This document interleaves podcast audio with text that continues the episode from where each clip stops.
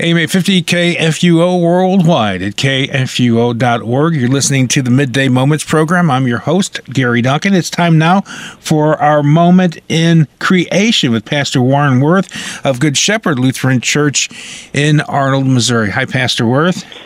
Hi, Gary. Now, you saw an article uh, from the Federalist.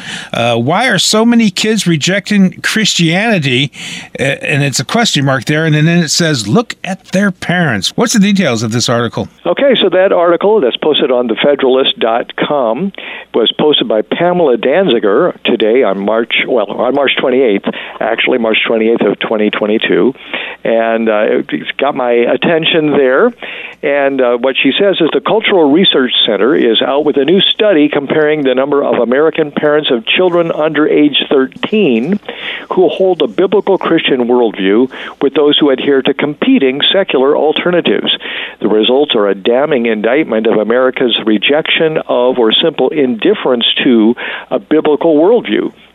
And she says across all parents of preteens, only 2% hold a biblical worldview, which is defined as, quote, consistently interpreting and responding to life situations based on a biblical on biblical principles and teachings, end of quote.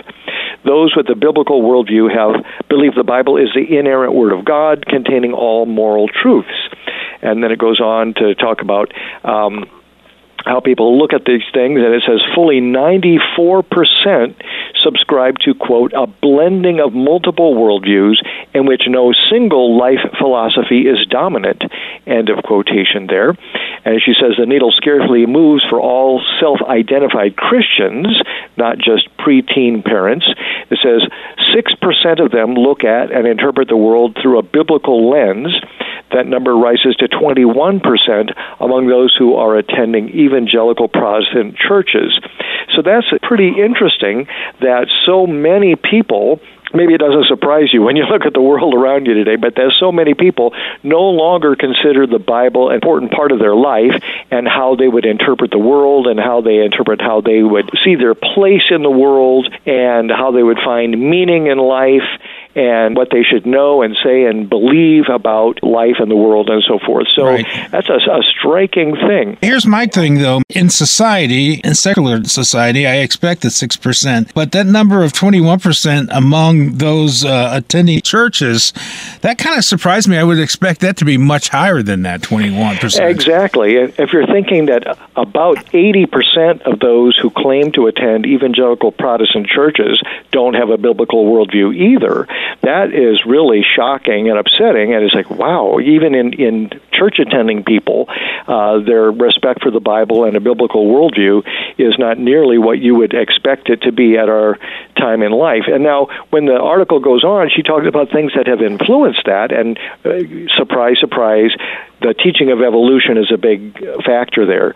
She points out that you know so mo- most people receive their education in government run schools, right? In fact, not only today, but going back to when I was a kid and when you were a kid and when our parents were kids, you know, the government has been in charge of most people's education.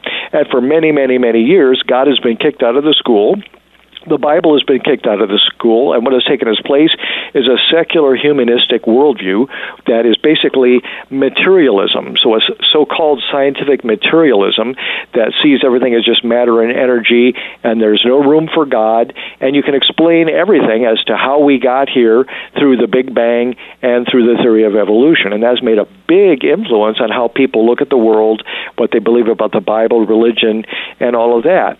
And so, basically, if what you're told is what we know is from science, and science knows that there is no God, that really makes a big difference. And then again, the writer of this post points out a number of organizations that have kind of made it their mission in life to make sure that there cannot be teaching about God or creation or even something like intelligent design.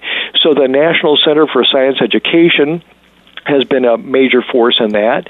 Um, the American Association for the Advancement of Science has been a major player in that too, to try to make sure that you cannot teach about God, you cannot teach about creation, you cannot teach about intelligent design, even if you don't specifically open up the Bible to the opening chapters of Genesis. If you even just say, well, look at nature, look at at irreducible complexity in living things, that's not allowed.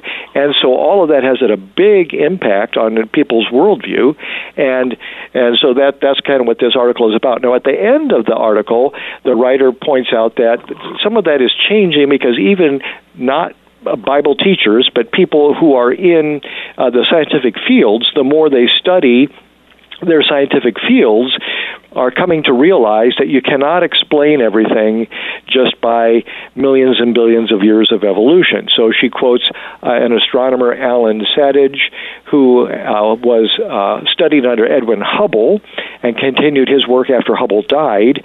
And he says, quote, evidence for what can only be described as a supernatural event, or what he calls a creation event, is there when you study astronomy.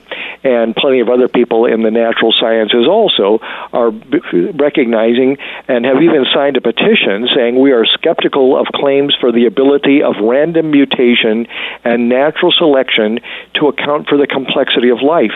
Careful examination of the evidence for Darwinian theory should be encouraged.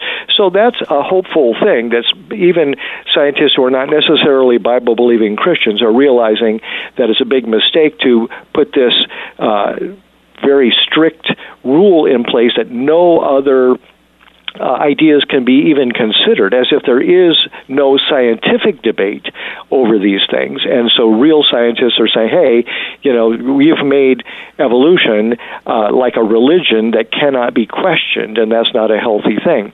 And hopefully, people will begin to realize this, especially also parents and parents of teenagers uh, before it's too late that people will realize you can't just uh, believe this evolutionary story and consider that's what's going to explain everything and give you and your children uh, meaning for life.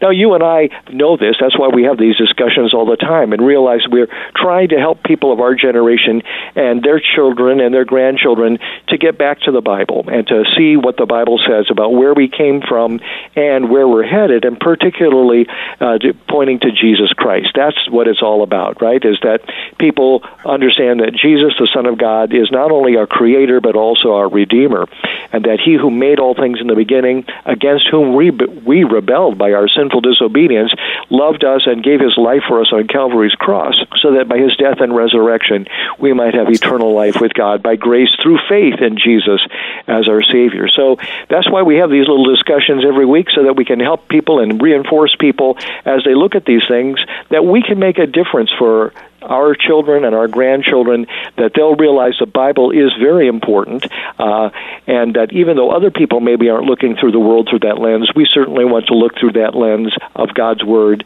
ourselves and our children and our grandchildren. So they'll know the truth, and the truth that's found in Jesus, who is the way, the truth, and the life. Right. Would you like to lead us in a prayer as we wrap up this segment?